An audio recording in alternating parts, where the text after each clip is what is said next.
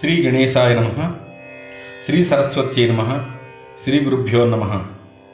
ప్రియమైన సాయి బంధువులారా శ్రీ హేమాడ్ పంత్ మరాఠీలో శ్రీ సాయి సచ్చరిత్రను వ్రాసి మనకు అందించగా దానిని శ్రీ పత్తి నారాయణరావు గారు ఆంధ్రీకరించినారు.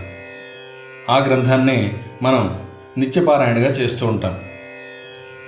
శ్రీ సాయినాథుని కృపతో ఆశీర్వాదంతో సకల దేవీ దేవతానుగ్రహంతో శ్రీ సాయి సచరిత్రము పఠనం చేసి అందించే నా ఈ చిన్న ప్రయత్నాన్ని మీరు ఆదరిస్తారని భావిస్తున్నాను.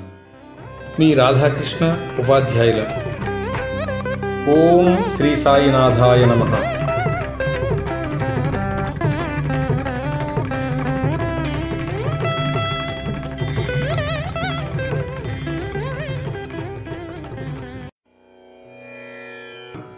శ్రీ సాయి సచ్చరిత్రము సప్తాహ పారాయణలోని రెండవ రోజు పారాయణం ప్రారంభం.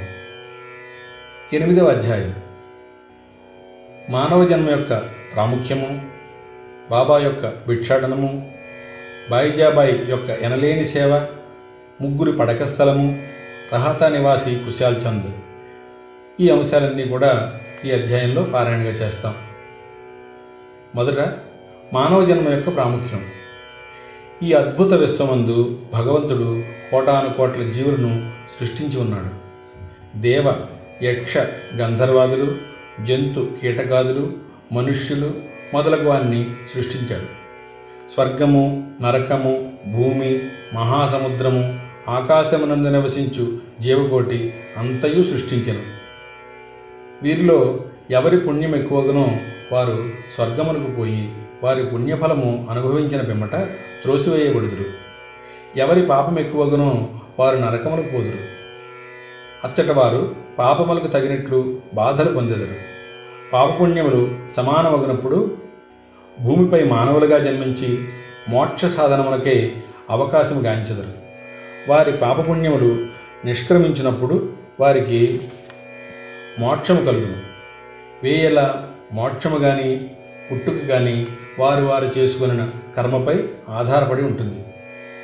మానవ శరీరం యొక్క ప్రత్యేక విలువ. జీవకోటి అంతటికి ఆహారము నిద్ర భయము సంభోగము సామాన్యమే. మానవునికి ఇవి గాక మరొక ప్రజ్ఞ ఉంది. అది ఏ జ్ఞానము? దీని సహాయముననే మానవుడు భగవత్ సాక్షాత్కారాన్ని పొందగలడు. ఇంకా ఏ జన్మయందు దీనికి అవకాశం లేదు. ఈ కారణం చేతనే దేవతలు సైతం మానవ జన్మను ఈర్ష్యతో చూస్తారట. వారు కూడా భూమిపై మానవ జన్మ వ్యక్తి మోక్షాన్ని సాధించాలని కోరుకుంటారట. కొంతమంది మానవ జన్మం చాలా నీచమైనదనియు చీము రక్తము మలములతో నిండి ఉండుననియు తుదకు అది శిథిలమై రోగమునకు మరణమునకు కారణమగునని అంటుంటారు. కొంతవరకు అది కూడా నిజమే. ఇన్ని లోపములు ఉన్నప్పటికీ మానవులకు జ్ఞానమును సంపాదించే శక్తి కలదు. ఈ శరీరము ఉండుట చేతనే మానవుడు తన దేహం యొక్క జగత్తు యొక్క అనిత్యత్వమును గ్రహించి ఇంద్రియ సుఖముల పట్ల విరక్తి పొంది నిత్యానిత్య వివేకంతో కడకు భగవత్ సాక్షాత్కారాన్ని పొందుతున్నాడు శరీరము మలభూయిష్టమైనదని నిరాకరించినచో మోక్షమును సంపాదించే అవకాశం పోగొట్టుకుంటాం. దేహమును ముద్దుగా పెంచి విషయ సుఖములకు మరిగినచో నరకమును పడతాం. ఉచిత మార్గం ఏమన్నా దేహమును అశ్రద్ధ చేయకూడదు. దానిని లోలత్వముతో పోషింపనకూడదు. తగు జాగ్రత్త మాత్రమే తీసుకోవాలి.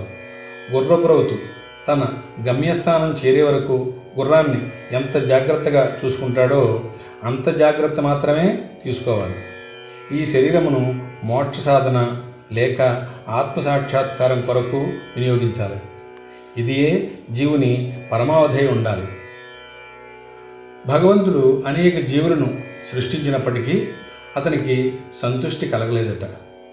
ఎందుకనగా భగవంతుడి శక్తిని అవి అవేవీ గ్రహించలేకపోయాయి. అందుచేత భగవంతుడు ప్రత్యేకంగా మానవుని సృష్టించాడు.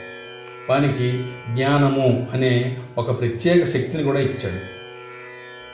మానవుడు భగవంతుని లీలలను అద్భుత కార్యాలను సేముషి విజ్ఞానములను అంటే పారమార్థిక పాండిత్యము జ్ఞానము మరియు మేధాశక్తులను చూచి పరవశమొందినప్పుడు భగవంతుడు మిక్కిలి సంతృష్టి చెంది ఆనందిస్తాడు.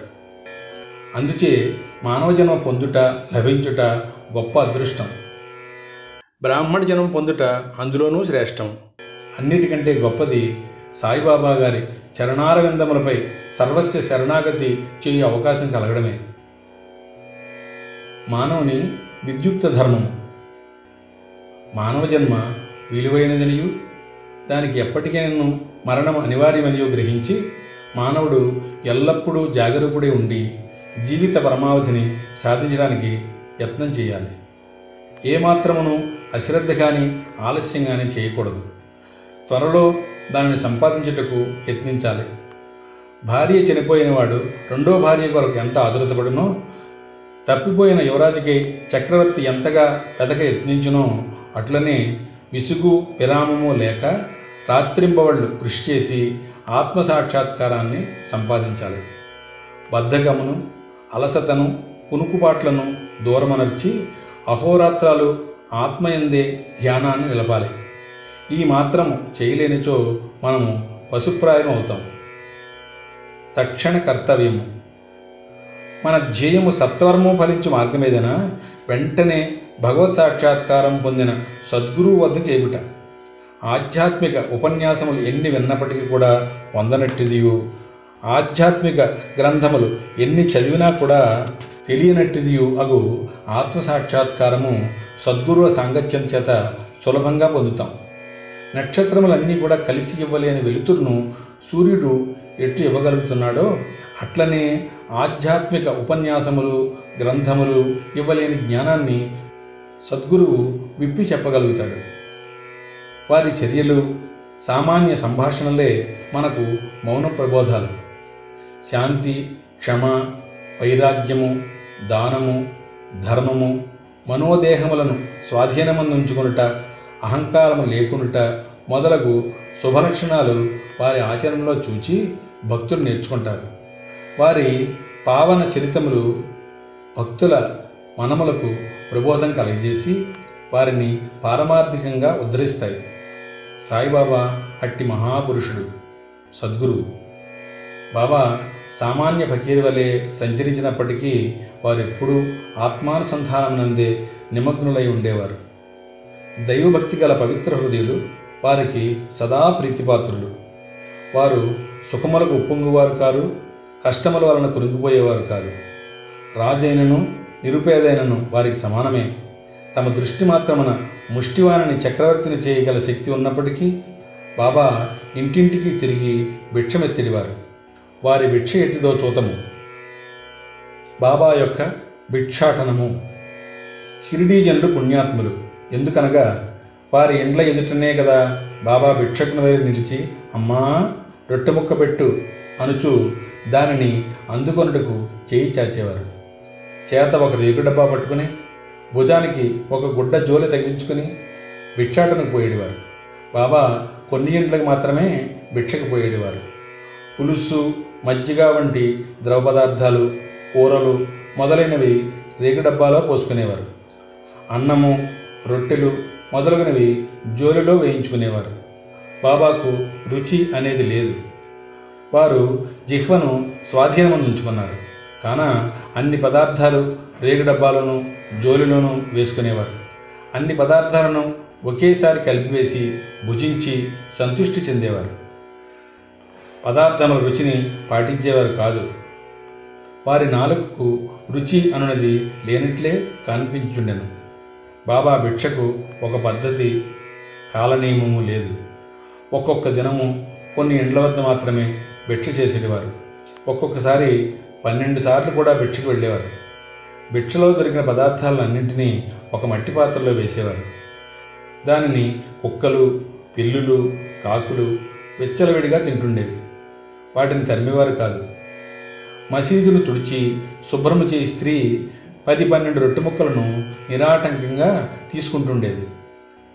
కుక్కలను పిల్లులను కూడా కలలో సైతం అడ్డుపెట్టిన వారు ఆకలితో ఉన్న పేదల ఆహారానికి అడ్డు చెప్పుదురా. ఫకీరు పదవియే నిజమైన మహారాజు పదవి అని అదే శాశ్వతమని మామూలు సిరి సంపదలు క్షణభంగురాలని బాబా అనుచుండేవారు. ఆ పావన చరితుని జీవితము వంటి జీవితమే కదా మిగులు ధన్యమైనది. మొదట షిరిడీ ప్రజలు బాబాను ఒక పిచ్చి బగీరని భావించి అటులనే పిలిచెడివారు. భోజన ఉపాధికై రొట్టె ముక్కలకై గ్రామములో భిక్షనెత్తి పొట్టపోసుకునడి పేద ఫకీరన్న ఎవరికి గౌరవం ఏమి ఉండును? కానీ ఈ ఫకీరు పరమ విశాల హృదయుడు ఉదారుడు ధనాపేక్ష లేసే మాత్రం లేని నిరాసక్తుడు. బాహ్య దృష్టికి వారు చెంచులునిగను స్థిరత్వము లేనివారిగాను కనిపించేవారు. లోనవారు స్థిరచిత్తులు. వారి చర్యలు అంతుపట్టనివి. ఆ కుగ్రామంలో కూడా బాబాను ఒక గొప్ప మహాత్మునిగా గుర్తించి సేవించిన ధన్యజీవులు కొద్దిమంది ఉన్నారు. అట్టి వారిలో ఒకరు వృత్తాంతము ఇక్కడ చెప్పబోచున్నాను అన్నారు హేమాడ్ పంత్. బాయిజాబాయి యొక్క ఎనలేని సేవ. తాత్యా కోతే పాటిల్ తల్లి పేరు బాయిజాబాయి. ఆమె ప్రతిరోజు మధ్యాహ్నం తలపై ఒక గంపలో రొట్టె కూర పెట్టుకుని సమీపంలో ఉన్న చిట్టడవిలో ముండ్లు పొదలు లెక్క చేయకుండా క్రోసుల కొద్ది దూరం నడిచి ఆత్మధ్యానంలో నిశ్చలంగా ఎక్కడో కూర్చుని బాబాను వెతికి పట్టుకుని భోజనం పెట్టుకుండెను బాబాకు సాష్టాంగ నమస్కారం చేసి వారి ఎదుట విస్తర ఒకటి వేసి తాను తెచ్చిన రొట్టె కూర మొదలగు భోజన పదార్థాలను వడ్డించి కొసరి కొసరి వాటిని బాబాచే తినిపించుండేది. ఆమె భక్తి విశ్వాసాలు అద్భుతమైనవి. ఎనలేని ఆమె సేవను బాబా చివరి వరకు మరువలేదు. ఆమె సేవకు తగినట్లు ఆమె పుత్రుడకు తాత్యా పాటీలను ఎంతో ఆదరించి ఉద్ధరించారు బాబా. ఆ తల్లి కొడుకులకు బాబా సాక్షాత్ భగవంతుడనే విశ్వాసం ఉండేది కొన్ని సంవత్సరముల తదుపరి బాబా అడవులకు పోవడం మాని మసీదులోనే కూర్చుండి భోజనం చేయసాగారు. అప్పటి నుంచి పొలములలో తిరిగి బాబాను వెదకి పట్టుకుని శ్రమ బాయిజాబాయికి తప్పింది. ముగ్గురి పడక స్థలం. ఎవరి హృదయమందు సదా వాసుదేవుడు వసించుచుండునో అట్టి మహాత్ములు ధన్యులు. అట్టి మహాత్ముల సాంగత్యము లభించిన భక్తులు గొప్ప అదృష్టవంతులు. తాత్యా కోతే పాటీలు మహాలసపతి ఇద్దరూ అట్టి అదృష్టచారులు బాబా వారిరువురిని సమానంగా ప్రేమించేవారు. బాబా వారి వారిరువురితో కలిసి మసీదులో తమ తలలను తూర్పు పడమర ఉత్తరముల వైపు చేసి మధ్యలో ఒకరి కాళ్ళు ఒకరికి తగులినట్లు పండుకునేవారు. పక్కలు పరుచుకుని వానిపై చతికిలబడి సగం రేయి వరకు ఏవేవో సంగతులు ముచ్చటించుకునేవారు. అందులో ఎవరికైనా నిద్ర వచ్చినట్లు కనిపిస్తే తక్కిన వారు వారిని మేల్కొల్పేవారు. తాత్యా పండుకొని గుర్రు పెట్టినచో బాబా వారిని ఇటు అటు ఊపి వాని శిరస్సును గట్టిగా నొక్కేవారు. బాబా ఒక్కొక్కసారి మహాల్సాపతిని అక్కురు చేర్చుకుని అతని కాళ్ళు నొక్కి వీపు తోమేవారు. ఈ విధంగా పద్నాలుగు సంవత్సరాలు తాత్య తన తల్లిదండ్రులు విడిచి బాబాపై ప్రేమతో మసీదులోనే పండుకునేవాడు. అవి మరపురాని మధుర దినాలు. బాబా ప్రేమానురాగాలు కొలవరానివి. వారి అనుగ్రహము ఇంత అని చెప్పుటకు అలవి కాదు. తండ్రి మరణించిన పిమ్మట తాత్య గృహ బాధ్యతను స్వీకరించి ఇంట్లోనే నిద్రించుట ప్రారంభించాడు. రహాతా నివాసి కుశాల్ చంద్. షిరిడీలో తాత్యా తండ్రి గారైన గణపతిరావు కోతే పాటిల్ను బాబా ఎంత ప్రేమ అభిమానాలతో చూచెడివారో అంతటి ప్రేమ ఆదరాలతోనే రహాతా నివాసి అయిన చంద్రబాను సేట్ మార్వాడిని చూసేవారు. ఆ సేట్ మరణించిన పిమ్మట అతని అన్న కొడుకైన కుశాల్ కూడా మిక్కిలి ప్రేమతో చూస్తూ అహర్నిశలు వాని యోగక్షేమాలు కనుక్కునేవారు. ఒక్కొక్కప్పుడు టాంగాలోనూ మరొకప్పుడు ఎద్దుల బండి మీద బాబా తన సన్నిహిత భక్తులతో కలిసి రహాతా వెళ్ళేవారు. రహతా ప్రజలు బాజా భజింద్రిలతో ఎదురేగి బాబాను గ్రామ సరిహద్దు ద్వారం వద్ద దర్శించి సాష్టాంగ నమస్కారం చేసేవారు. తరువాత మహావైభవంగా బాబాను గ్రామంలోకి సాదరంగా తీసుకుని వెళ్ళేవారు. కుశాల్ చంద్ బాబాను తన ఇంటికి తీసుకుని పోయి తగిన ఆసనమునందు కూర్చుండజేసి భోజనం పెట్టేవాడు. ఇరువురు కొంతసేపు ప్రేమ ఉల్లాసాలతో ముచ్చటించుకునేవారు. తదుపరి బాబా వారిని ఆశీర్వదించి షిరిడీ చేరేవారు. షిరిడీ గ్రామమునకు సమాన దూరంలో ఒకవైపు దక్షిణాన రహత మరోవైపు ఉత్తరాన నీముగా ఉన్నాయి. ఈ రెండు గ్రామాలు దాటి బాబా ఎన్నడూ ఎచ్చటికి పోయి ఉండలేదు. వారెన్నడూ రైలు బండిలో ప్రయాణం చేసి ఎరగరు. రైలు బండిని కనీసం చూచి కూడా ఉండలేదు.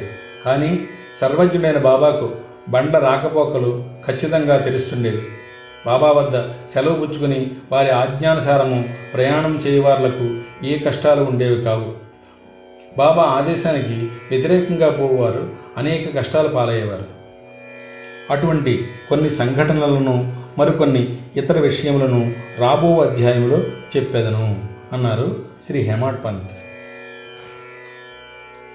సద్గురు సాయినాథ నీ కృప వల్ల హేమాడ్ పంత్ అందించిన శ్రీ సాయి సచరిత్రలోని ఎనిమిదో అధ్యాయాన్ని సావధానులమై పారాయణ చేయగలిగాం.